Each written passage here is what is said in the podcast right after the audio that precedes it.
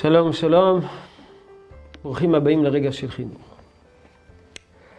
ילדינו יצאו לחופש כפוי. רבים שמחים, אני מניח בין הילדים. לא כל הילדים אוהבים ללמוד ולשבת על כיסא מרופד בבית הספר.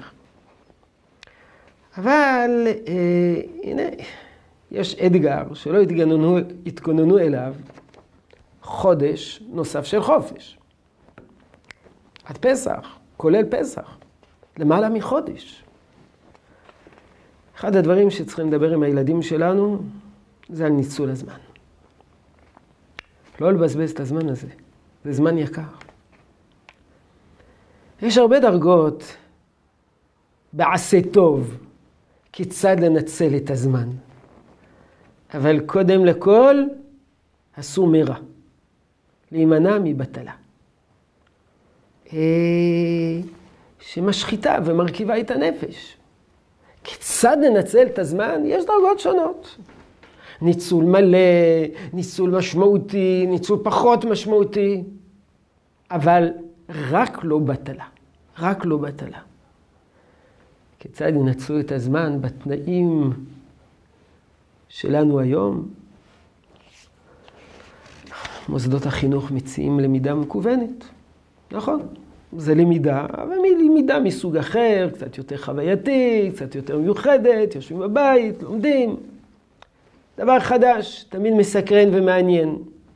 קריאה. לא לשקוע באייפון, בסמארטפון, מהבוקר עד הערב. לעודד ילדים לקרוא. טיולים, אם זה מותר. בהוראות האחרונות, כפי ששמעתי אותם, מותר לצאת לטיולים, קבוצות קטנות. וחסד. חסד. המציאות הזאת היא בשביל הילדים מאוד נחמדה, מאוד נעימה. אבל יש אנשים שהמציאות הזאת אה, מקשה עליהם לחיים. אנשים מבוגרים שחוששים לצאת החוצה. אז אנחנו יכולים לעזור. ילדים יכולים לעזור. יכולים לעשות חסד. חסד לסבים ולסבתות שלא יכולים לצאת מהבית. חסד לאנשים מבוגרים, חסד לחולים. חסד עם הורים שצריכים לשמור על ילדים קטנים ואינם יכולים לשמור על הילדים הקטנים שלהם. כל ילד וכל נער צריך להסתכל סביבו ולהסתכל, להתבונן איפה ניתן לתרום, איפה ניתן לעשות חסד. חסרים ידיים עובדות בחקלאות, בקטיף, להתנדד בקטיף, לחפש התנדבויות, לא לבזבז את הזמן. וכמובן, חסד כלפי ההורים.